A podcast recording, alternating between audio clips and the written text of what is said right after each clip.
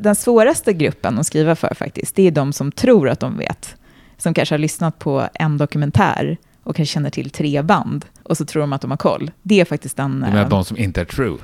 De som är posers? ja, exakt. ja, du hatar posers.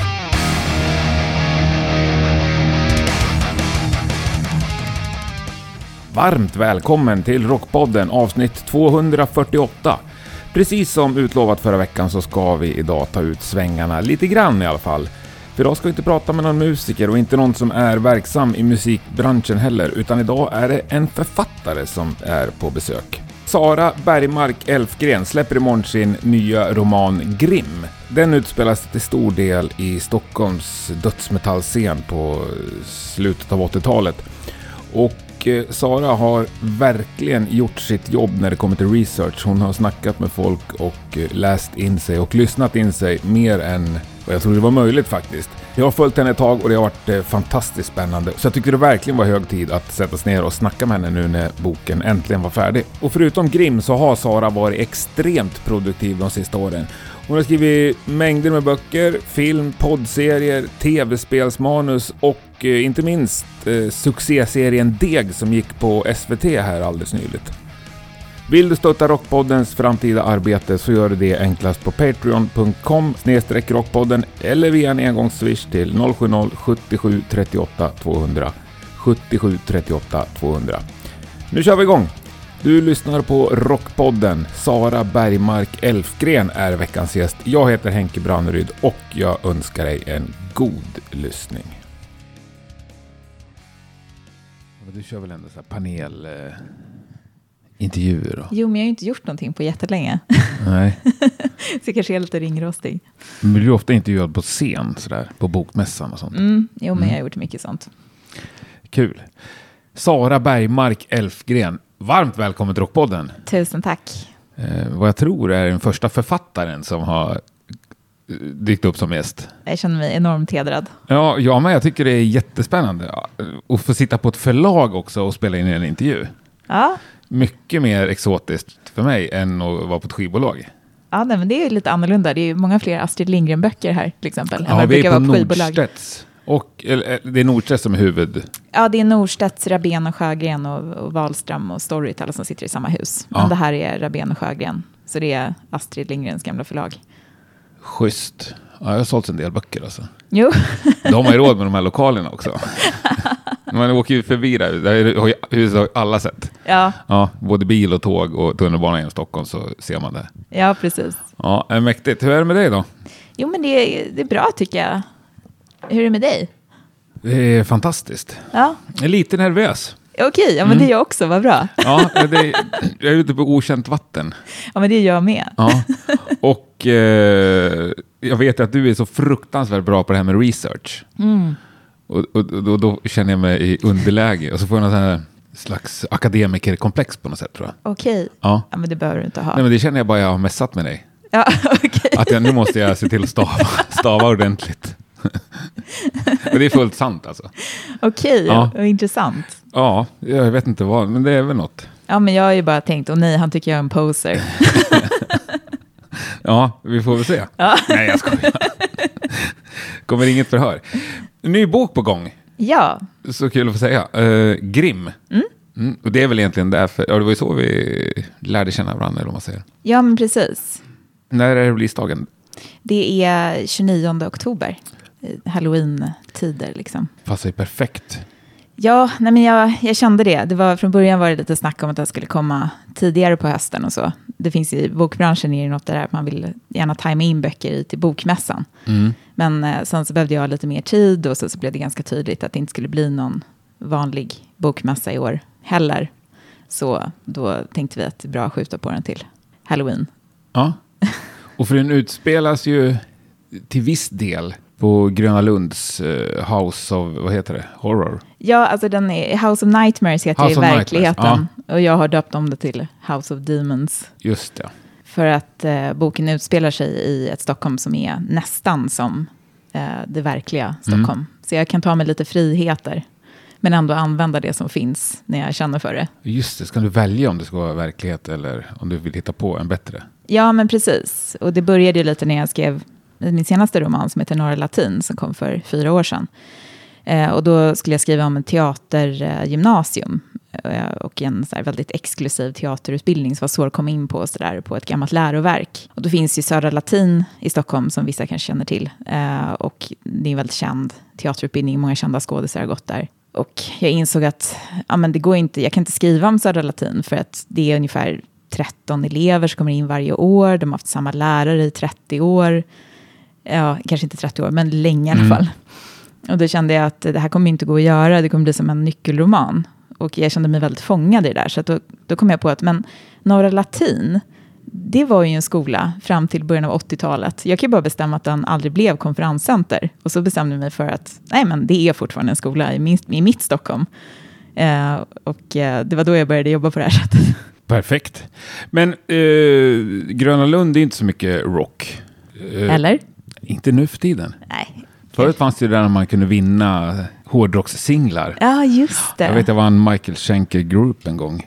Men det chokladhjulet tror jag är borta. oh. Men, för det, Men det är inte... konserter och sånt där. Finns spel, många Just, spelningar har det varit. Svin, ja, förlåt, det glömde jag. Tack Gröna Lund. De gör ju en enorm kulturinsats. Ja. Eh, verkligen. Men eh, den utspelas också i Stockholms dödsmetallscen på 80-talet. Ja, precis. Uh, Sjukt spännande att läsa en roman. Ja, ja nej, men, uh, det, det gläder mig. Nej, men det, var, alltså, det började det här med att jag ville skriva om Gröna Lund. Det var där jag började, för jag har länge tänkt att det vore roligt att skriva en roman som utspelar sig där. För jag gillar det här med små världar. Och Gröna Lund är verkligen en sån eh, ett sånt litet mikrokosmos. Eh, det är säkert många som känner någon som har jobbat där eller kanske jobbat där själv någon säsong. Eh, och det blir ju som en väldigt eh, speciell stämning och alla är unga och det är nästan som någon slags eh, lägerkänsla, mm. sommarläger. Har du jobbat på Grönlund? Det har jag inte, men jag har vänner som har gjort det. Ja. Så det har du sökt jobb på Gröna Lund? Det har jag inte heller nej, faktiskt. Nej. det, var det, det kommer fram nu att egentligen så fick jag inte jobba där. Så det är bara en stor jävla hämnd. Ja. Exakt, det vore kul. Mm. Eh, ett sätt att ta mig in. Nej, men så jag började, jag började liksom i den änden uh, och började göra research där. Och sen så hade jag också haft i bakhuvudet att det vore kul att skriva någonting ja, men som på något sätt hade med hårdrock att göra. Mm. För att det är en så stor uh, kultur i Sverige. Uh, och att jag kände att, ja men, just så här, lite som vad du var inne på, att det skildras inte så ofta i skönlitteraturen. Typ aldrig? Nej, alltså lite här och där dyker väl upp lite hårdrock. Men det är ofta så här någon jobbig storebrorsa till något barn i någon tv-serie. Eh. ja, och ofta lite så här förlöjligande. Ja, precis. I sådana fall, någon som är lite för tjock och lite för gammal, men ändå fortfarande vill hålla på med hårdrock. Ja, nej, men det är, det är ju ganska lätt att parodiera mm. eh, subkultur överhuvudtaget. Så att eh, absolut, nej, men det, ofta blir det ju så. Jag vet, jag vet ju vissa författare, jag tror Paul Eggert till exempel har haft med lite hårdrockare i sina böcker. Och eh, Madeleine Beck tror jag också. Alltså det finns här, de dyker upp. Johanna Strömqvist. Um, det här är ju namn som flyger rakt. Ja, men jag säger dem i alla fall. Ja, det är jättebra. Det finns säkert lyssnare som är mer belästa än vad jag är. Ja, nej, men Johanna skrev en, eh, till exempel en bok, två böcker. Jag har bara läst den första, som kom för tio år sedan, som är eh, lite urban fantasy-historia som kretsar kring eh, en person som spelar just i ett metalband faktiskt, som heter eh, Smittad heter den väl? Ja, eller På gränsen. Jag kommer inte ihåg vilken som är vilken nu. Det är, det är de två böckerna i alla fall som heter så. Vi hittar vem. Ja, men eh, jag vet inte hur mycket du vill berätta om, eh, om boken. Jo, men, det skulle finnas vits att läsa den även efter den här intervjun. Jo, absolut. Men jag kan ju berätta lite grann. Ja, men kör. Ja, ja nej, men den handlar ju då om... Eh, den utspelar sig i två tidsplan. Eh, den utspelar sig i något slags nutid då och i slutet av 80-talet. Så att man börjar, boken börjar väl med att man får eh, lära känna Kasper som jobbar på Gröna Lund. Eh, han jobbar i House, som det kallas, av de som jobbar där. Eh, och eh, hans pappa, Håkan, spelade då i ett dödsmetallband i slutet av 80-talet. Eh, och hans bästa vän Grim var också med i det här bandet. Och sen så dog Grim under oklara omständigheter och Håkan la ner bandet. Och då började Kasper försöka ta reda på vad som egentligen hände. För snart 30 år sedan. För han började också drömma om Grim. Det, det finns ju liksom en slags övernaturlig dimension i de här böckerna också. Eh, så att det, man får följa liksom dels Kasper då, som försöker ta reda på mer och lite om hans liv överhuvudtaget. Och sen ser då Håkan i slutet av 80-talet och eh, vad han håller på med. Ett struggling dödsmetallband. Ja, de är ju bara, de är bara kids. De är Ja, ju, men så han som det han var är i slut- 16. Det Ja. var väl så det var? ja, men precis. Och Mm. det var ju också en orsak till att jag ville skriva om det. Eh, att jag läste um, Blod, eld, död. Jag är inte hårdrockare. Från, liksom, det, det kommer inte från det. Fast du var ändå kolla på Horndal i lördags. Ja, ja, alltså, jag, jag, men det är det här, kan man kalla sig hårdrockare för man kollar på Horndal? Jag vet inte. jag lyssnar ju på extremt mycket eh, som musik nu, det gör jag ju. Men eh, Har det blivit mer efter... ja, det här? alltså, jag, är ju, jag är ju nästan uteslutande lyssnat på det under de här åren som jag hållit på med. Och det är liksom i research-syfte? Ja, men jag har lyssnat på det tidigare också och Ja. jag har ju varit intresserad. Men det är inte det här att jag kommer från den subkulturen själv. Nej, vi har varit så sjukt impad på dig. När du hörde av dig mig någon gång i våras och frågade om du fick ställa några frågor. Jag bara kände efter fem minuter, jag har ju ingenting jag kan eh, lära dig liksom. Du, du hade ju sån fruktansvärd koll. Ja, men, eh, tack så mycket. Nej, men jag har, eh, det är väl kanske också det som har varit bra med att jag inte är hårdrockare från början, man ska säga. Att jag har verkligen varit tvungen att gå in, eller jag, jag har känt mig kanske extra tvungen Ja. att gå in jättedjupt i massa saker. Eh, Så jag har gjort väldigt bred och väldigt djup research och försökt ta reda på så mycket som möjligt om massa saker. Ja. Jag har ju läst eh, intervjuer med så många människor. Jag har lyssnat jättemycket på Rockpodden, jag har lyssnat på Metalpodden, alltså jag har lyssnat på eh, hur många poddar som helst och jag verkligen, ja men jag har läst fanzine, jag har läst Sweden Rock, alltså jag har kollat på konsertklipp på YouTube och ja, men jag har verkligen grävt ner mig i, i allt som det Och- går att gräva ner sig i. Och också intervjuat en ofantlig massa eh, människor som var med på den tiden. Ja, eh, inte så många, men, men desto djupare Okej. kan man väl säga. Och Jag det är, ju- är det inga hemli- hemlisar vilka? Nej, det är det inte. Nej, jag har pratat med uh, Ulf Sedelund och eh, Thomas Lindberg och eh, Jörgen Tullberg och Orvar Sävström. Och så har jag också pratat med eh, Nina Kärki och eh, Chelsea Larsson Ness som också var med i det här Stockholmsgänget. Så det, det var ju otroligt värdefullt att snacka med dem. Och vad är det de har hjälpt dig med? Alltså det, det, det kändes ganska viktigt att jag skulle ha byggt upp storyn rätt mycket innan jag pratade med dem. Alltså jag har gått tillväga så här att jag, när jag började tänka på den här scenen så insåg jag ju väldigt snabbt att det var typ 80 pers som höll på. Och jag kan inte stoppa in ett fiktivt band i den här scenen, för det blir jättekonstigt om de går på en Nihilist-spelning och alla, alla som var där kände ju varandra. Jaha. Eh, och jag kan inte, alltså jag, för mig känns det jättekonstigt. Jag kan inte komma in i min egen illusion om jag ska börja skriva om verkliga personer från den tiden. Det blir bara jättemärkligt. Eh, så jag, jag kastade ut alla nordiska band. Jag har byggt min egen scen. Och det är ju fantastiskt eh, roligt med att läsa boken. Alla påhittade skivbolag, alla skivtitlar, alla låttitlar, alla bandnamn. Allt har du hittat på själv. Ja, Ja. ja. precis. Allt inom Norden i alla fall. Och så finns resten då som någon slags, alltså de kan lyssna på Slayer och Ja, Eh, Det är sant. Ja, men de kan eh, ha en Necrovore-demo. Alltså, Mm. man, eh, man har liksom det här, någonting att, att studsa emot, om man ska säga. Men eh, så, att, så att det jag gjorde ju så att jag, jag satte mig in väldigt djupt i det här och så, så tittade jag på alla beståndsdelar. Så tittade jag så här, men vad verkar folk säga om den här tiden? Vad verkar de lyssna på? Eh, ja, men saker som kommer igen. Alltså jag närmade mig lite, mig lite som en forskare ungefär, kan man väl säga. Jag har skrivit uppsats förut i filmvetenskapen om subkulturer, om skräckfilms eh, subkulturer på olika sätt. Eh, så det, det var lite som att jag gick in i någon sån, eh, något sånt mode igen. Så jag försökte liksom titta på, vad kommer igen? Vad finns det för mönster? Hur beter sig folk? Och, ja, och så, så byggde jag de här karaktärerna eh, utifrån, ja, men där hämtar jag min inspiration från allt möjligt. Det kan ju vara ja, men saker som jag läser om den tiden, men det kan ju också vara från mig själv eller folk jag träffat och så där. Och så, så liksom byggde jag den här historien, så att jag hade det ganska klart när jag började prata med dem som var med.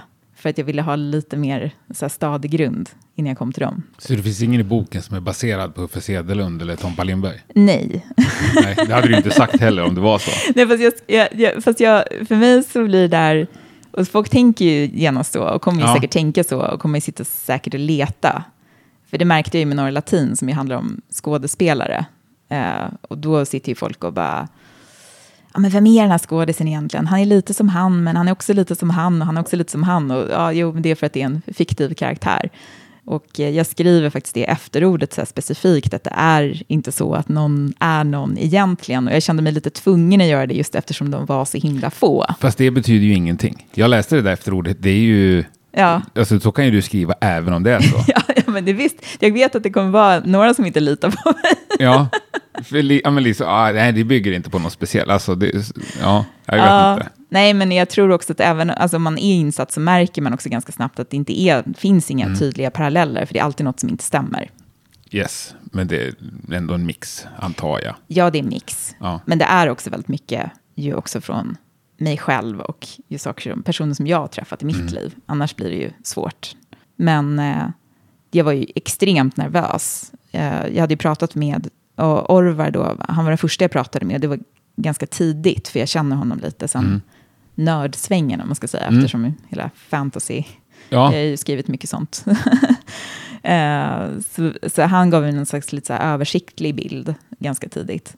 Och så skulle jag prata med uh, Thomas då, han var den första, uh, som jag hade fått kontakt med via en kompis. Och nej, men jag, jag, kände mig som en så här läskig stalker som hade suttit och typ förföljt honom och hans kompisar när de var tonåringar. Nu, bara, nu, ska, nu ska jag ställa mina frågor. Ja.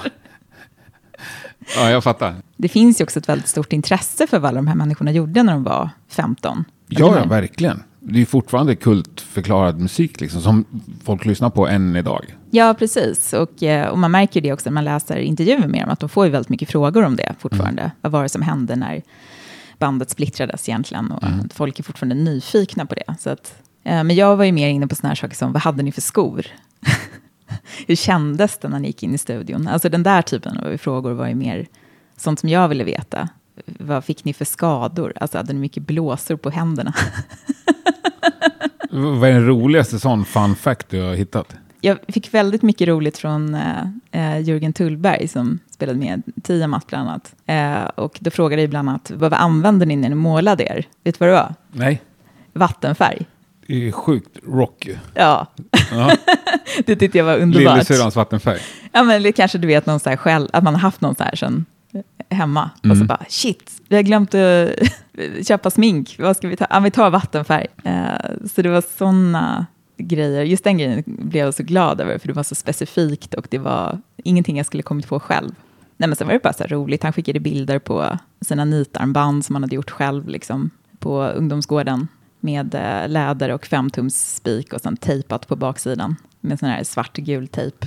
Sådana där detaljer, just det här uh, do it yourself-andan som fanns. Mm. Och att allt det, jag var liksom väldigt mycket ute efter den här mixen av att det är, lite, det är något lite komiskt med det, för de målar sig med vattenfärg. Samtidigt är det liksom på 100% på allvar. Mm. Och det är jävligt coolt det de gör. Alltså de gör något banbrytande. Och och det är häftigt och de är unga och de eh, försöker spränga alla gränser. Och, alltså man tar det på allvar samtidigt som det här lite humoristiska finns i det och samtidigt kan, alltså är det är mäktigt. Liksom. Mm.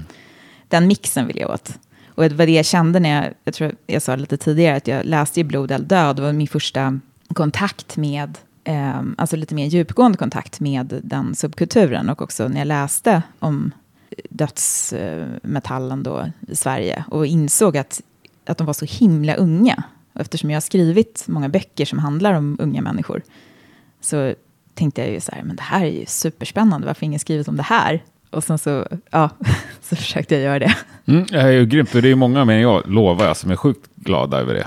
Och som kommer läsa den hoppas jag. Ja, jag hoppas men, det. Men det är ingen ren vuxenbok? Alltså det där är ju väldigt svårt att kategorisera. Ja, det fattar jag. Vem som helst får ju det. Det är ingen åldersgräns Nej, på men... jag brukar säga att jag skriver för folk som är unga och folk som har varit unga. Ja, eh, och, så, formulerat. och så, så smyger in en och annan tioåring allt det där också, som är alldeles för liten egentligen. Men ja. jag menar, Mats Strandberg som jag skrev eh, Engelsfors-böckerna med, Cirkeln och, och dem, eh, han läste ju Stephen King när han var tio.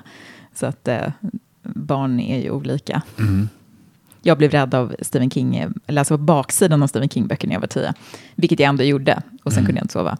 Nej, men det är väl en... Eh, den, den kanske är lite vuxnare den här än de jag skrivit tidigare till och med. Eftersom den kretsar inte så mycket kring skolliv. För Håkan, har, han går inte gymnasiet, han, har, han jobbar istället. Och eh, Kasper går visserligen i skolan, men det handlar mest om när han jobbar på Grönan och sådär. Fattar. Men du, vi måste snacka lite om eh, bandet i boken. Dark Cruelty. Ja, Nej, men berätta bandnamnet. Det brukar jag fråga riktiga band om. ja. hur kom jag på det? Eh, alltså det var ju väldigt svårt att hitta namn som inte var tagna. Ja. Och jag har generellt sett, det finns ett band i boken som faktiskt, det finns ett band som heter så som, jag tror bara släppte någon demo något sånt där, så jag kände att jag orkar inte. Det, det, var, det var ett så bra bandnamn så jag behöll den då. Vilket är det? Eh, Terratoid. Eh, det är en sån här äcklig eh, sån här svulst som växer som består, består typ av naglar och hår. och Du vet. Fan vad ja. Ja, ja. perfekt. ja. Eh, Konstigt att ingen har snott det. Ja, men jättekonstigt. Jag tror att det var något eh, sydamerikanskt band som hade släppt en, en demo, tror jag bara. Låg ju bra i munnen också. Ja, eller hur? Nej, men eh, Dark Cruelty kom till för att jag... Eh, alltså det finns ju många band som börjar med Dark. Mm. Eh, och så tittade jag väl lite, så här, vad finns inte? Och så ville jag ha något som lät lite, ja, men som att de inte var så bra på engelska. Eh, och de är ju typ 15 när de kommer på det där namnet. Och, eh, Vilket men, också är så som det var. ja, exakt. Många. Ja. Och, och Håkan då, som startar bandet, vill att det ska låta som Dark Angel, fast citat elakare. Och då tyckte han Dark Cruelty var en bra väg att gå. ja, just det. Du kan ju alltid skylla på romankaraktärerna också. Ah, ja. Om det blir ett löket namn. Ja, Nej, men det är de ska vara lite, Jo, ja, men det ska ju Men, vara ja, lite sådär. Men det är Eh, bara fascinerande att liksom, jag har ju aldrig jobbat med det. Nej, Alltså i, få skriva genom någon annan liksom, eller prata genom någon annan. men det är det som är så roligt med att skriva romaner, tycker jag. jag menar, man kan ju skriva romaner på många sätt. Vissa Mm. skriver romaner så att det ligger väldigt nära dem själv. Och på något sätt så skapar man ju alltid ur sig själv förstås. Men Mm. en del av det som är roligt med att skriva, tycker jag, är just att få gå in i andra människors liv och försöka föreställa, att jag försöker föreställa mig hur det är att vara den här 16-åriga killen som bor i, i Handen och eh, jobbar på posten och eh, lirar i ett dödsmetallband och det är det enda han tänker på.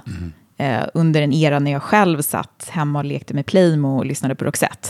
Det är ju väldigt roligt. Det är som att man får en massa extra liv på något sätt. Ja, ja shit vad spännande. Eh, ja, jag får så mycket frågor här. Men du som ändå har kartlagt liksom, dödsmetallscenen en gång till, säga, egen regi, även om den är kartlagd redan innan. Kan du fatta varför de band som blev störst och ändå liksom nådde världsrenommé, varför de gjorde det? Och varför de andra inte gjorde det? Alltså, du menar varför vissa band slog igenom och inte andra? Ja, Oj, svårt att säga. Det känns ju som, det här är ju bara jag som sitter och hobbygissar lite, men, Ja. men om man tittar på, alltså Nicke Andersson var ju en väldigt drivande person och han hade ju väldigt mycket energi och eh, fick saker att hända. Han, han, när man tittar på den här eran så känns det ju som att han var en väldigt viktig motor i allting Mm. som hände. Eh, så att det är inte så konstigt att eh, just Entombed slog igenom till exempel. De var så målmedvetna och det förstår jag också när jag pratat med Ulf då, eller Uffe. Alla säger Mm. så Uffe, men jag säger Ulf för jag, jag tycker det är så svårt med smeknamn när man inte riktigt känner, ja du vet. jag fattar. Det var som jag frågade dig, ska jag säga Henrik eller Henke? Liksom. Ja. Jag, jag, alltid, ja, men som Ulf sa, eh, ja, men det, jag förstod det när jag pratade med honom, att de var väldigt, väldigt, väldigt seriösa. Och de repade tre gånger i veckan och de spelade in sina rep och lyssnade efteråt och kollade liksom, vad kan vi förbättra och jobbade väldigt, alltså det var på riktigt, det var på Mm. allvar. Eh, och jag tror att till exempel att det fanns en sån attityd hos många av de banden som slog igenom, medan andra kanske, ja det kanske var någon som var så superseriös och de andra kanske inte var med riktigt lika mycket. Och det fanns ju massa olika orsaker till att spela i band, vilket jag skriver om lite i boken, Mm. just det här att, ja men vissa kanske tyckte det var roligt att stå på scen, andra tyckte att det var en kompisgrej, men om det fanns någon som var väldigt drivande, en eller ett par i ett band, så, så kunde det ju vara så att, och sen är det ju mycket med tur och timing som ju alltid spelar in. Vissa är lite för tidiga, andra Ja. är lite för sena. Alltså det är ju, Ja. ja. Jag vet inte om det var ett bra svar. Nej, men det var jätteintressant att höra dig resonera kring det. men det är typ det, då kommer folk, liksom, har du lyckats utkristallisera någon som du, så här, fan de här var nog för tidiga eller de här var nog för sena? liksom. Eller har du inte tänkt i de banorna kanske? Nej, men alltså det är ju ingenting, det är, det är väl inget nytt. Uh, jag tänker som ett band som Mephisto till exempel. De var ju lite Mm. för tidiga och hade ju inte riktigt de här kopplingarna. Alltså det fanns inte riktigt en scen. De släpper en ny platta nu snart. Ja, Mm. ja, men precis. Jag menar att det var lite för, eh, att de kom lite för, för tidigt helt enkelt. Så det, men det är ju inte, det är inte någonting som jag har observerat, utan det här är ju sånt som ganska lätt att läsa sig till. Typ Ja. Swedish death metal till exempel. Ja, det är sjukt spännande bara, Mhm. tycker jag. Men fanns det ändå fler förslag på Dark Cruelty? Jag tror att jag, det var så att jag började med det som ett arbetsnamn och sen så hängde det kvar. Mm. Eh, och också att det var så skönt att det inte fanns något som hette det. Eh, att det var så jäkla svårt. Och jag tyckte inte att några av de andra banden jag kom på riktigt hade det som jag var ute efter, som för just hu- huvudbandet, eller vad man ska säga. Men har du andra så här eh, låttitlar eller skivbolagsnamn som du är nöjd med? Ja, men jag tycker ju att det, deras låttitlar och så där har ju baserat på, jag har ju tittat på vad låtarna hette. Och, Mm. ja, men det var många låtar exempel som hette någonting med Nocturnal. Så har jag Nocturnal Allegiance. till exempel. Eh, Ancient Bloodlust. En bra titel om det handlar om en vampyr. Underbart. ja, ja. Ja, nej men eh, jag tittade ju liksom, jag har ju tittat på låttexterna, jag har ju lyssnat jättemycket på musiken, jag har ju ja, försökt att få in det, jag gillar att härmas, jag har alltid tyckt att det var kul att försöka hitta tonen i någonting. Alltså vad är det som gör att det här låter typiskt så här? Till exempel, ja, vad är det som gör att den här författaren, man känner igen att det är den här författaren som har skrivit det här till exempel. Ja. Eller, ja. Jag fattar. Vi- Vilket band har varit jobbigast att lyssna på? Eh, nej men gud vad svårt. Alltså om jag verkligen inte har gillat något så har jag nog inte tvingat mig själv att Nej. lyssna på det. Jag kommer inte få något bra svar på den Men jag frågan. vet att du är ändå seriös, så du sitter ju ändå och lyssnar på några låtar, även om Ja. det är jobbigt. Ja, precis. Men jag kanske inte har tyckt att det varit så jobbigt för att jag varit så intresserad också. Ja. Men jag, jag kan väl mer Men så battery och sånt, det kan vara svårtillgängligt, tänker jag.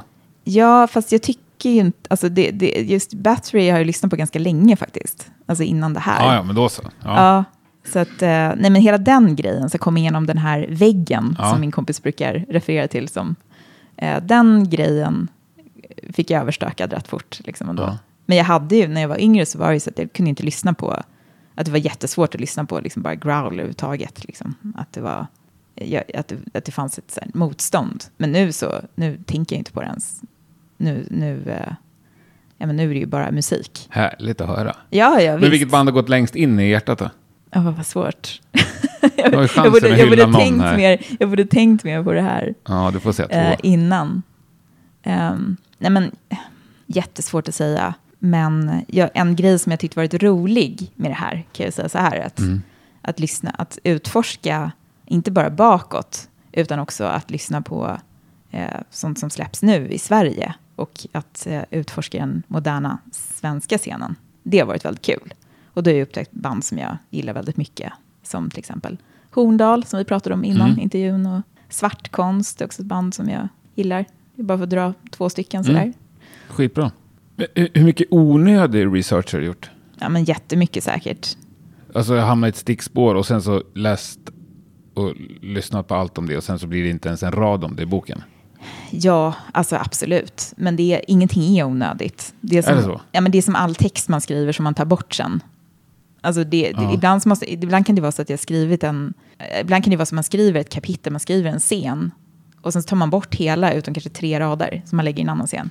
Det är så det, Det är så är det ibland. Ja. Och det sparar du aldrig till någon kommande. Jo, men ibland kan jag göra det om det är något jag är väldigt nöjd med. Som Men, ett band kan spara ett riff. För att det är bra, Ja. men även om det passar in en låt så sparar man det. Jo, men jag brukar faktiskt ha ett sånt dokument där Mm. jag lä- lägger in saker. Eh, Mats och jag började med det när vi skrev Engelsfors-trilogin och då kallade vi det för Aladdin-asken. så stoppar man ner lite, så blandat. Mm. Så kan man kolla i den när man liksom har kommit en bit och bara, ah, är det någonting här som skulle passa någonstans? Så, mm. Men hur, hur far out kunde du komma då på stickspår i research? det är mycket, det är mer så här att, att man ju hör historier och eh, ser typer av situationer som hade varit roliga att ha med. Och det, det, det var ju mycket sånt på Gröna Lund också. Alltså just att jag gick runt en hel dag och kollade på när de kör berg och dalbanor och, och det finns ju jättemycket som, situationer som kan uppstå i, i de miljöerna. Och, men det, det är bra att jag har koll på det, även om det inte är någon som kör berg och i boken, så var det ändå bra att jag såg det. Och på samma sätt så är det ju, eh, har det ju varit bra med de här, jag försöker tänka på om det var någonting som, ja, det hade varit kul att skriva lite mer kanske om, nej, jag vet inte. Jag, tror- jag, tror inte, jag tror det som kom med var det som behövde vara med och då känns det rätt Mm. i slutändan. Men det är ju en lång process att ta reda på vad det är för något. Ja, jag kan inte ens... Det blir en otroligt tjock bok, i min värld i alla fall. inte din kanske? Nej, alltså den är faktiskt kortare än min förra bok. Okej, men eh, liksom, den är ju längre än en normal. Jag vet inte, men det är klart det måste finnas ett medel på en roman i Sverige. Ja, jag tror att de kanske ligger på, och nu gissar jag bara, 350, 400, 350 sidor kanske. Och du är inte. uppe på... 472, Ja. tror jag. Ja, Det är lite längre. ja men lite längre. Men, Ja. den, är, men den, är inte så, den är inte så svårläst. Eh, Nej, och väldigt bra. ja, tack. Ja, nej, man vill ju fortsätta bara. Men eh, ja, alltså, det är ju skittöntig fråga, så här, hur gör man om man skriver en bok? Och det Nej, kommer, så, det nej, men det kommer jag inte fråga. Men du sa att du har hållit på några år i alla fall. Med den här boken? Ja. Ja, Norra Latin kom ut 2017. Så då började jag ju fundera på vad nästa bok skulle handla om. Och den, jag visste att den skulle vara helt fristående, men den kunde utspela sig i samma universum. Och när jag började fundera på det, dagen efter release eller? Det, jag tror att de där tankarna börjar nog kanske dyka upp lite mot slut, i slutarbetet av en bok. Mm. Kanske att man tänker lite på det. Eh, Men, eh, men sen så utkristalliserades det där. Och jag har väl jobbat med den här boken mer intensivt. Jag började göra research till den för drygt tre år sedan. Och sen så, ja men det här året har ju bara varit, sen så har jag jobbat med Deg också, tv-serier. Dit ska vi verkligen komma. Ja, Ja. så det har ju varit lite med det också. Men det här året och ja, men nästan hela förra året har varit väldigt, eh, kretsat väldigt mycket kring Grim. Men hur långt innan release sätter man sista tecknet? Det beror på väldigt mycket. Alltså ibland Ja, kan men det vara... du då, i det här ja, för, för mig var det väl... Det, det var ganska tajt. Så det var ju i september någon gång som den absolut sista korret gjordes. Det är så nära inpå. Ja, men det är inte alltid det är så. Det kan vara så att du klarar med en bok i ett halvår innan, ett år innan. Så det beror Mm. på hur man... Och det är inte så att man måste ha massa månader för upptryckning och det går ganska snabbt alltså. Det kan gå ganska fort. Ja. Ja. Ljudbok, Ja, kommer det? det kommer en ljudbok. Men det kommer dröja lite. Det blir någon gång i början av nästa år. Det släpper man aldrig samtidigt eller? Jo, men det kan man göra. Men eh, det, här, det, var det fanns några orsaker till det. En, en stor orsak var att jag ville att eh, Nina Sanjani, som läste in Norra Latin, skulle läsa in den här också. Och, eh, och hon var upptagen. Och ja, sen känns det väl så här också lite, ja, det är en julklappsbok. Kanske man ska... Ah, inte bränna. Jag fattar. Men, men eh, du ska inte läsa in själv då? Nej, jag eh, har väl kanske funderat på det någon gång, men jag, men jag känner att eh, jag låter nog hellre en skådespelare göra det. Ja. För att dels vet jag inte om jag fixar det och dels så har jag så mycket annat jobb. Så att, Jag fattar, det tar ganska lång tid att läsa in. ja, det gör ju det. Men För jag, det var länge sedan jag hade en ljudboksperiod, men jag har haft den i mitt liv. Och då, jag tyckte alltid det var bäst när författarna läste själva. Ja, det kan ju verkligen vara det. Jag har ju fått höra att jag har en lugna favoriter-röst. Eh, så det kanske bara skulle göra att alla somnade. Var det en komplimang tänkte jag precis. Jag, jag tror att det var en komplimang, men när du säger Ja. det så är jag inte säker. Det har hänt eh, fler än en gång också att folk kommer fram till mig och säger att de älskar att lyssna på Rockpodden när de ska sova. Ja, det, det är verkligen... För då somnar jag. Mm. Ja. Tack. Och jag vet att det är menat som en komplimang. Så det jag säger tack, jag blir jätteglad. Ja. Min förhoppning var ju dock att det skulle vara så pass intressant som man ville lyssna. Exakt. Ja, nej men jag fattar. Man kan väl lyssna om då, dagen efter. Ja. Eh, ja, men ska vi ta Deg då? Mm. Fantastisk tv-serie på SVT. Tack så mycket. Och den, finns ju, den är precis färdig, sista avsnittet. Ja, sista Mm. avsnittet sändes eh, nu precis. Och eh, ja, så har avsnitten legat eh, ute allihop då, någon vecka innan. Ja. Man, kan, man kan bingea hela. Nu kan man bingea. Gör det om ni inte gjort det. Jag tycker det var sjukt bra. Mm. Lite spännande och lite roligt och lite... Jag vet inte vad det var riktigt. Ja, det är ju någon slags... Eh, det är ganska roligt, för vissa recensenter har ju varit så här, "Ja, jag vet inte vad det här är, och då, då känner man lite, men spelar det någon roll? Nej, jag fattar. Men det är ändå när man Nej, ska förklara vet. för någon. Så här, Nej, kolla men på det. Ja, vad är det? Ja, Nej, det, men det är menar, bra. nu, men du säger bara, ja men det är bra, så här. men det är det man tänker också, så här, Mm. recensenten, att de måste försöka placera det. Nej, men det var en, eh, Levan eh, Akin då, som regisserade And the Way Danced och eh, Cirkeln, och så, så Mattias J. Skoglund som regisserade poddserien De dödas, dödas röster, som jag skapade. Ja, det har- ska vi också komma till. Eh, och den finns att lyssna på på Spotify till exempel. Ehm, de, hade den här, de hade jobbat fram det här konceptet och så kom jag in och så är vi huvudförfattare alla tre. Så vi har liksom skrivit, skrivit manusen tillsammans. Ehm, men, Sitter man runt samma bord då? Nej. Nej, vi har mest skickat fram och tillbaka. Ja. Vi känner varandra så himla väl. Vi har känt varandra i många år. Och, eh, så vi har liksom byggt vidare. Och sen har vi haft diskussioner och skrivit om och ändrat. Och det har varit jättemycket fram och tillbaka. Men vi, har ju, vi älskar ju Sopranos alla tre. Det är vår favoritserie. Ja. Eh, och eh, då var, det- jag tror det var Levan som hade läst en intervju med de som ska, skapade amerikanska The Office. Och de hade också pratat om Sopranos som den stora före, förebilden. Just för att eh, drama och karaktärer och eh, humor alltid är sammanvävda. Att man behöver inte säga att alltså det, det, en situation kan vara jätterolig och sen sätter man skrattet i halsen och det blir jättehemskt i nästa sekund.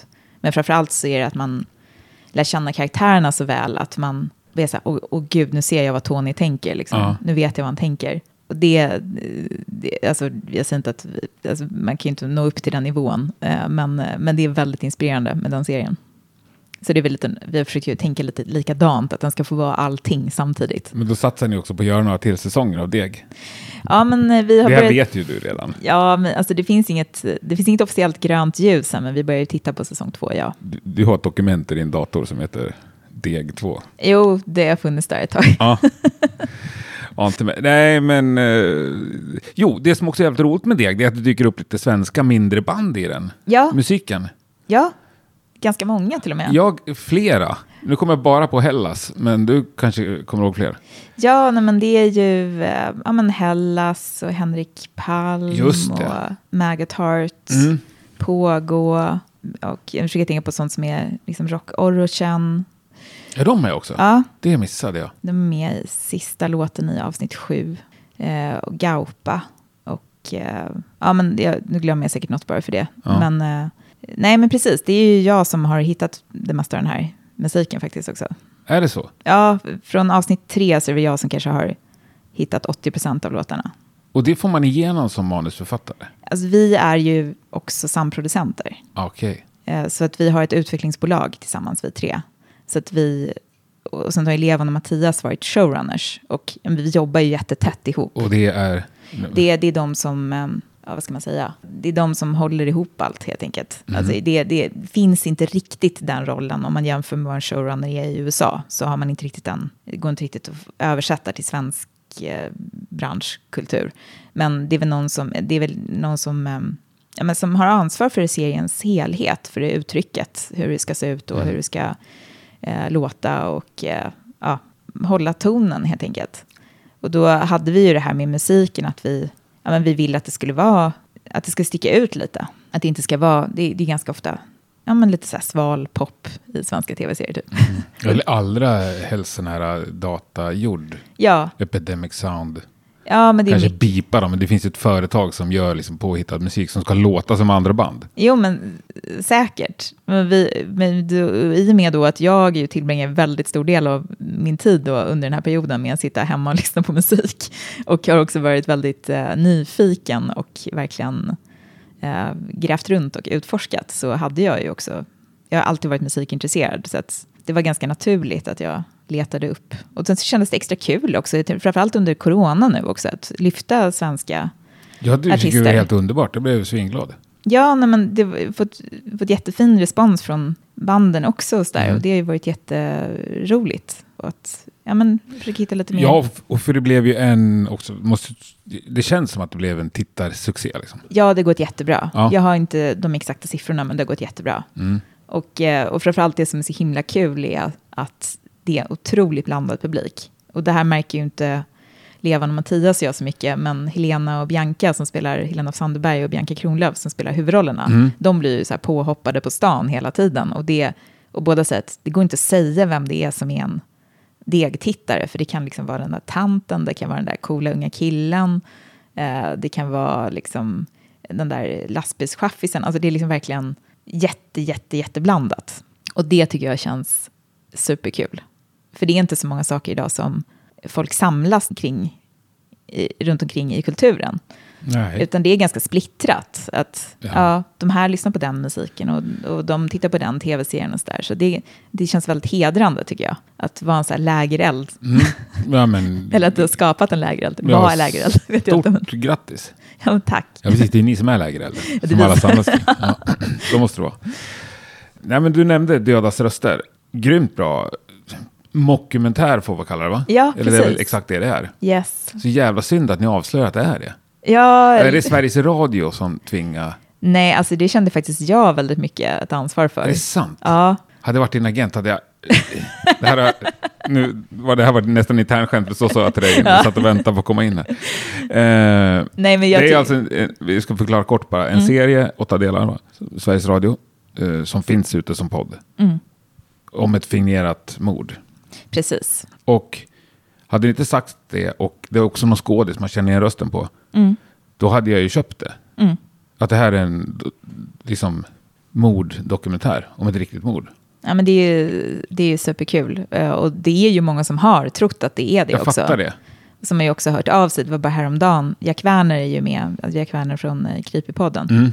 Han är ju med och spelar sig själv. Eh, Så han hade fått ett mejl bara häromdagen från någon lyssnare som hade någon teori. Och var så här, försökte komma i kontakt med journalisten som hade gjort serien. Fast då måste man vara också otroligt dum. För de Nej, säger efter det- varje avsnitt här, här serien Ja, är skapad av Sara Bergmark Hjelfgren. Absolut, men jag ska säga att det är många som inte lyssnar på det där. Utan de bara trycker vidare. Så att man behöver inte vara dum. Utan det, Ah, det, det har varit väldigt många som faktiskt tror det här bara för att de lyssnar vidare väldigt snabbt. Du är så snäll. Ja, jo, jag Nej, fast det. jag är, inte, jag är inte snäll, utan för jag tänkte så här, det kommer ju vara uppenbart för folk att det här är Mm. på för att det är ju eftertexter. Men det vi snabbt märkte var att, jag ska säga majoriteten lyssnar inte på eftertexterna, Nej. Utan de lyssnar bara vidare. Ja, men det är ju ibland just man går med Sen ska jag mobilen säga att den här personen hörde av sig sen efteråt och bara, "Åh, gud vad dum jag känner mig, nu kollade jag upp det här. Jag brukar Ja. faktakolla, men jag var så indragen i det här så att jag kunde inte så här, För jag, jag tänker också en googling så har Ja. det. Ja, men det är, väl roligt, det, var- det är väl roligt att folk tror det. ja men det är, super, Ja. det är superhäftigt och lite läskigt. Jag har två avsnitt kvar, jag kommer ta dem på vägen hem nu.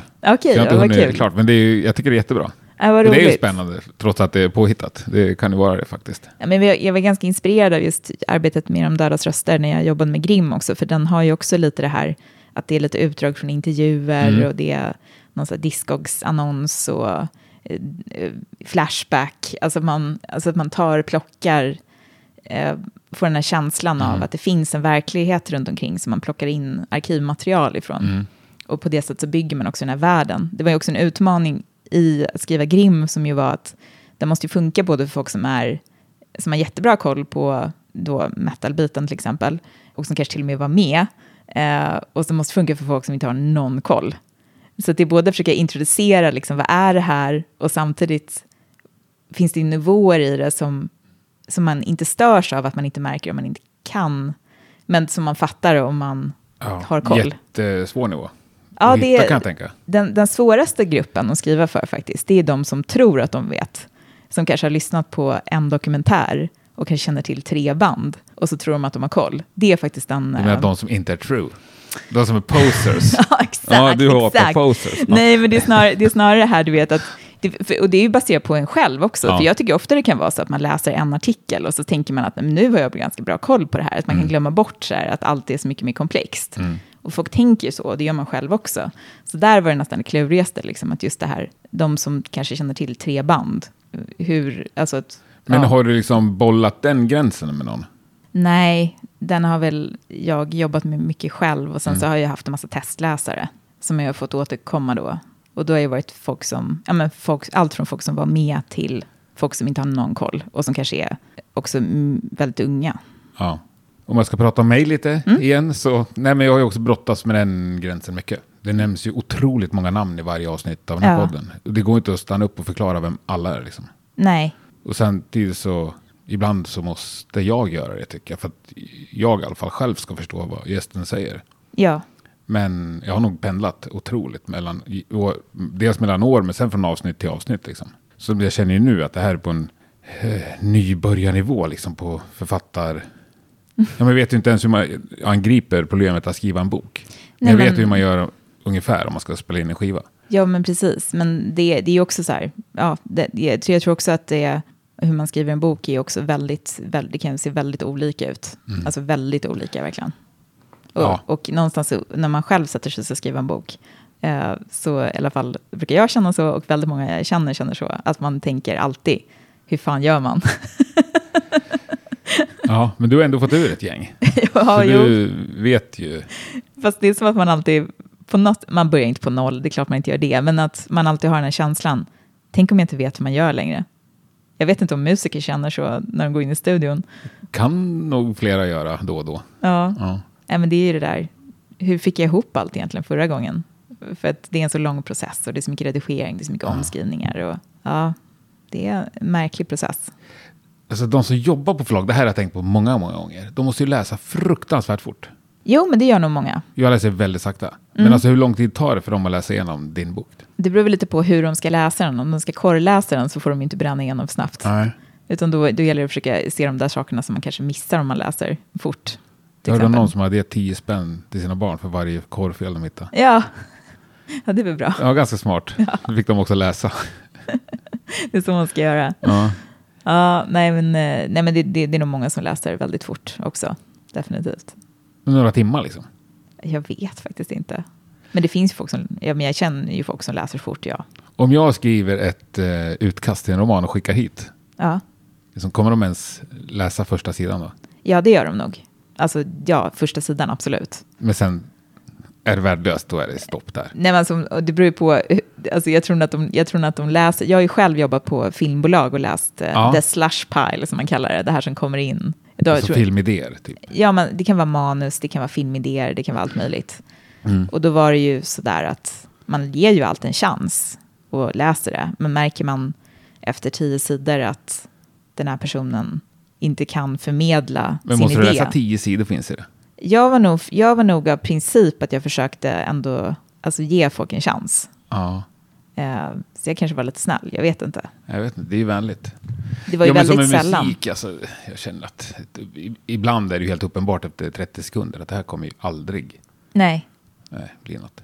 Men jag tror, att, jag tror att jag också av princip kände så eftersom jag satt där på den där positionen. Mm. Och, och att jag själv också skrev och ville jobba som författare. Och att jag kände att jag vet hur mycket arbete man lägger ner. Även om man inte lyckas göra det man försöker göra så är det ju ändå mycket arbete bakom. Och det är någon som sitter där och drömmer och hoppas. Och, Men sen måste det också måste finnas många människor, tänker jag, som är otroligt bra på att bygga en story eller hitta på en historia. Men som är ganska värdelösa på att skriva.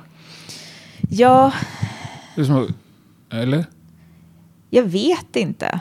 Eh, Det är ganska vanligt det där att folk säger så här, men jag har en historia, men jag behöver någon som skriver den. Eller så där. Det kan ju komma sådana där, att man får sådana små meddelanden skickade Ja, till sig. ja. Och det är ju väldigt, alltså, ja, alltså, det är kanske är en jättebra idé, men idéer är ju inte värda så mycket. Är de inte? Nej, jag tänker att de flesta idéer har ju gjorts förut. Men om det är en sann historia då? Som är helt obegripligt bra. Ja. Jo, nej men det är väl möjligt. Ja, men jag vet inte på något sätt att det är hur man gör det som är det intressanta, tänker jag. Jo, men man hör väl om folk som liksom har sålt filmrättigheterna till saker som har hänt i deras eget liv. Ja, ja, absolut, så kan det ju vara. Eller bokrättigheterna. Jo, nej, men så kan det ju vara, absolut. Om man har varit med om något riktigt extremt. Liksom. Riktigt extremt. Jag paddlade på ett isflak med en pingvin i Antarktis. Ja, du vet, ja. eller, jag vet inte. En bestseller. Ja. Ja. Jag och pingvinen. ja. Okej, så det, du är inte så impad av bra idéer alltså? Nej, men alltså, det är inte så mycket det. Jag förstår ju, jag förstår ju den eh, känslan. Och, Mm. och det kan mycket väl vara så att det är det. Men, men det här med att skriva någonting är ett sånt enormt arbete. Så att, att gå in och skriva någon annans idé. Jag vet alltså det, det är svårt det där tycker jag. Det, det är det personliga uttrycket också på något sätt som Mm. skriver som är... Men det beror ju på vad det är man gör verkligen. Alltså det kan ju vara... Ja, ja men jag tror jag fattar. Men vad är det som gör att du ändå... Alltså, det är väl ganska få procent av Sveriges författare som kan livnära sig på att skriva böcker. Ja, det är ungefär 5 procent tror jag. Ja, och du har avslöjat att du har den lyxen. Jo, men jag skriver på heltid. Mm. Yes. Eh, vad är det som gör att du är en av de fem procenten? Ja, det är att jag jobbar väldigt mycket och eh, tur och timing. Mm. För att när eh, jag kom ut med Cirkeln, då, som var min debut, som jag skrev tillsammans med Mats Strandberg, så, så sålde vi den till väldigt många länder. Hur många? Den översattes till... Alltså översättningsrättigheterna såldes till 25 språk. Det är fan coolt. Ja, det är riktigt bisarrt faktiskt. Eh, Men um, Alltså 25 språk, det, det minsta språket där, vilket är det? färöiska kanske? Ja, det är smalt. Ja, det är smalt. Jag tror de har ett bokförlag på Färöarna. Har du ett ex av varje språk? Nej, tyvärr inte. Eh, dels så var det som att det var något land, jag tror Thailand, där den aldrig kom ut. Och det kan vara så ibland, att förlag köper rättigheter och sen så ger de aldrig ut boken av olika orsaker. Mycket så här intern ekonomi och det kanske blev dyrt att översätta den eller ja, vad det nu är. Men ibland så dyker de bara inte upp. Men är den, den japanska är ju väldigt cool till exempel. Ja, den står i bokhyllan. Ja, den står i bokhyllan. Men du har ju ingen aning om hur den är översatt. Nej. Hur, hur, men hur kollar man det på något sätt? Nej, men det går ju inte. Man får bara hoppas på det bästa. det, Men har du någon som du känner eller hört som ändå pratar något lite mer ovanligt språk, som har läst den på det språket? Eh, det har nog hänt säkert. Eh, det, det är jobbigt om man läser recensioner, att man, mär, att folk, man, man ser att folk skriver så här, men den här översättningen var inte så bra. Alltså det, det, kan, det har ju hänt någon gång. Ja. Och det kan man inte göra så mycket åt. Det är också svårt att veta om man inte har läst originalet. Den engelska har man i alla fall kunnat läsa. Ja. Eh, Känner du dig bekväm med den? Ja, men det kändes, det kändes okej. Eh, Okej bara. Ja, men det var också en period när jag var så extremt stressad. Så det var mer som man läste så här bara för att se till att det inte var några totala fel. Och sen har jag aldrig läst den igen. Så jag har lite svårt att uttala mig egentligen. Men eh, det var ganska roligt nu för jag har skrivit en eh, serieroman. Eller det är två, två delar. Eh, men det är samma historia som heter Vej. Tillsammans med Carl Jonsson. Som är lite så här nordisk mytologi, fantasy. Den kom ut i Frankrike nyligen. Eh, och då tänkte jag att jag skulle bara titta igenom den. Och jag kan lite franska, tänkte jag. Men så märkte jag att jag kunde tillräckligt bra franska för att se att de hade översatt fel eh, på vissa grejer. Så då, men då var jag nästan lite så här, åh nej, det hade varit så skönt med det här ignorance is bliss. Men vilken typ av fel? Liksom?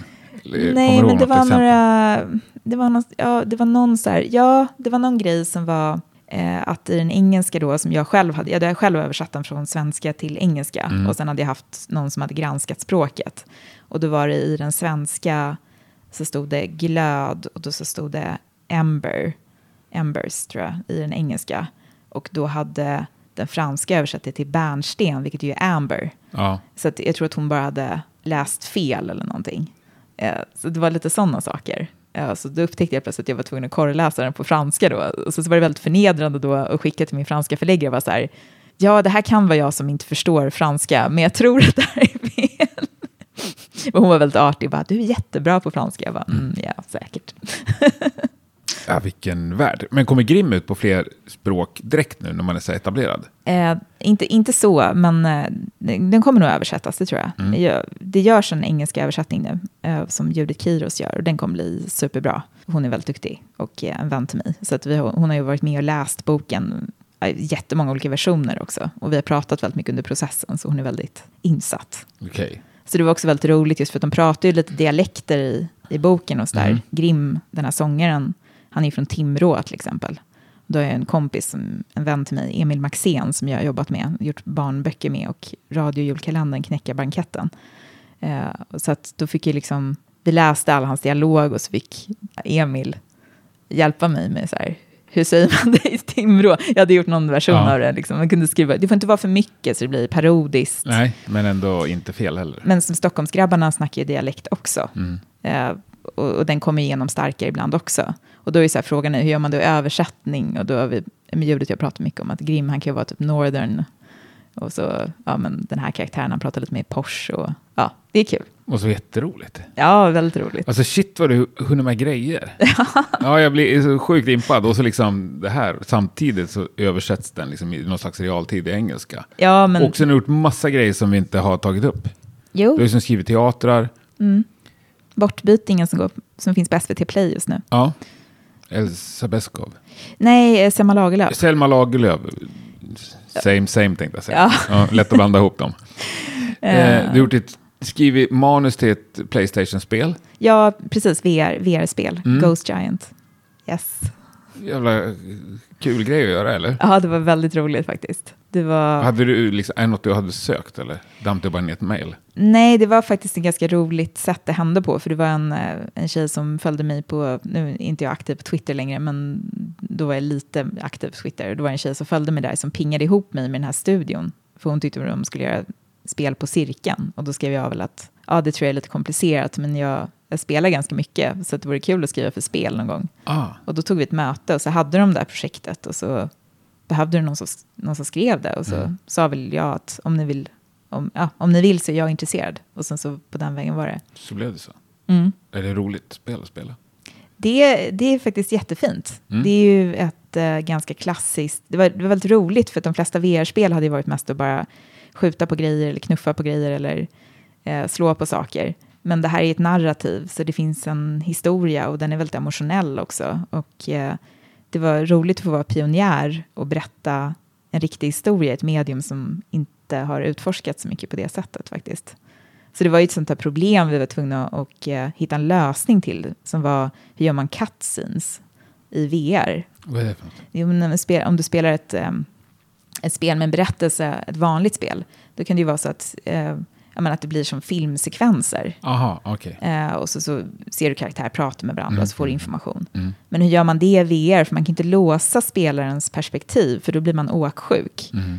Och eh, hur, hur ska du förmedla att det här som de här karaktärerna pratar om är viktigt nu? Och så att inte spelarna står och kastar lådor på ett kyrktorn istället, vilket är lätt hänt. Mm.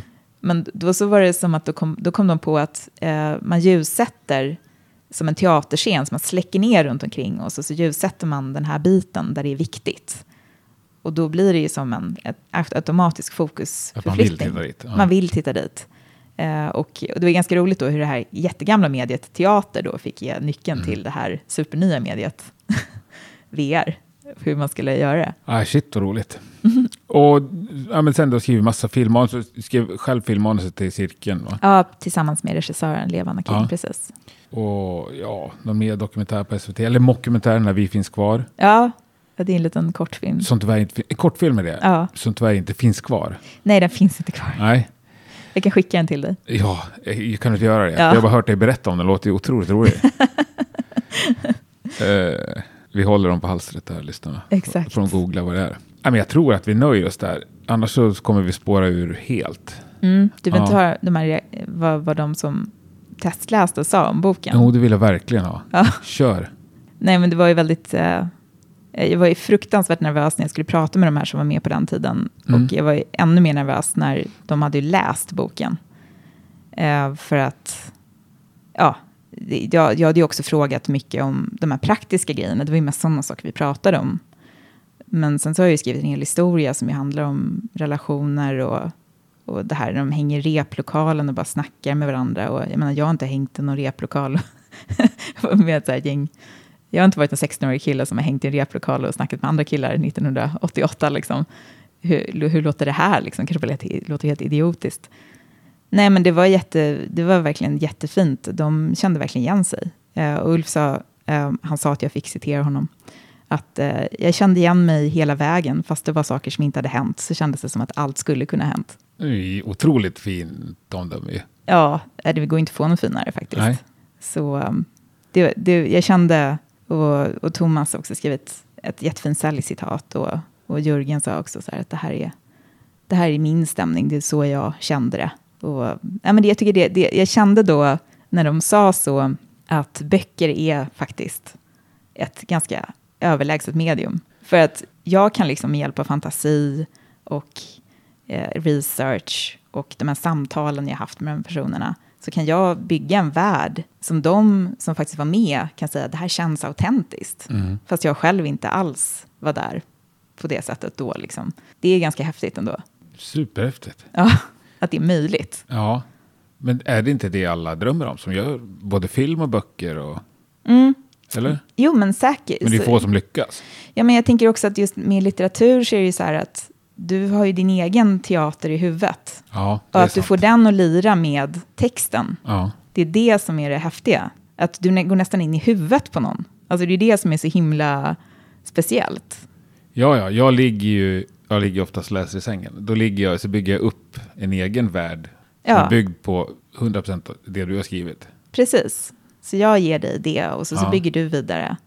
Och, och att då liksom i det här fallet så är det ju de som faktiskt var med på den tiden som läser mitt parallella universum och säger så här, nej men det här, det här är mitt huvud lirar med det du har skrivit. Det går liksom in i det. Det, är- det är nästan magiskt på riktigt. Ja, det måste vara ruskigt häftigt. du, en sak till. Ja, Det här med recensioner. Mm.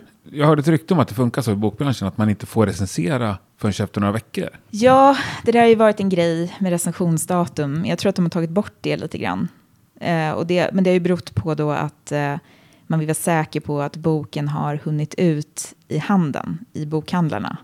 För det kan vara lite fördröjningstider. Jag tror det, det är en sån orsak. För skivor, de börjar ju recenseras någon vecka innan ju till och med. Ja, nej, men det är väldigt annorlunda. Ja, Och med böcker kan det ju också vara så där att du vet inte om det kommer någon recension ens. Alltså det Nej. kanske inte kommer någon överhuvudtaget. så du har inte hunnit fått någon recension? Nej, jag har faktiskt inte fått någon. Det har varit väldigt tajt nu också in på släppet. Ja. Men eh, nej, jag har fått de här från personer som har läst.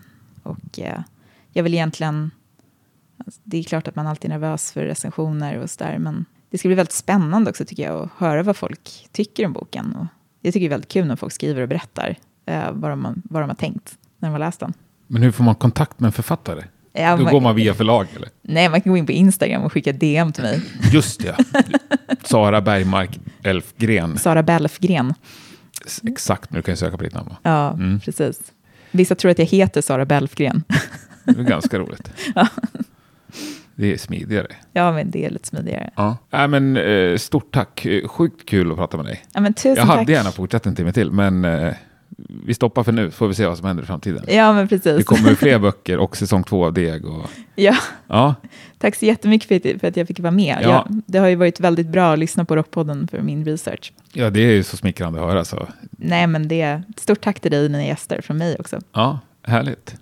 Då tackar vi varandra. Lycka till med allt. Tack detsamma. Vi hörs. Det gör vi. Hej. Hej, hej. Stort tack Sara för din tid och eh, stort lycka till med eh, nya boken och recensioner och allt det där som hör till. Stort tack också till dig som har lyssnat. Nästa vecka är såklart Rockpodden tillbaka igen precis som vanligt på torsdagen. Då är det en ny spännande gäst på besök. Det törs jag lova. Ha en grym vecka och uh, Happy Halloween. Ciao!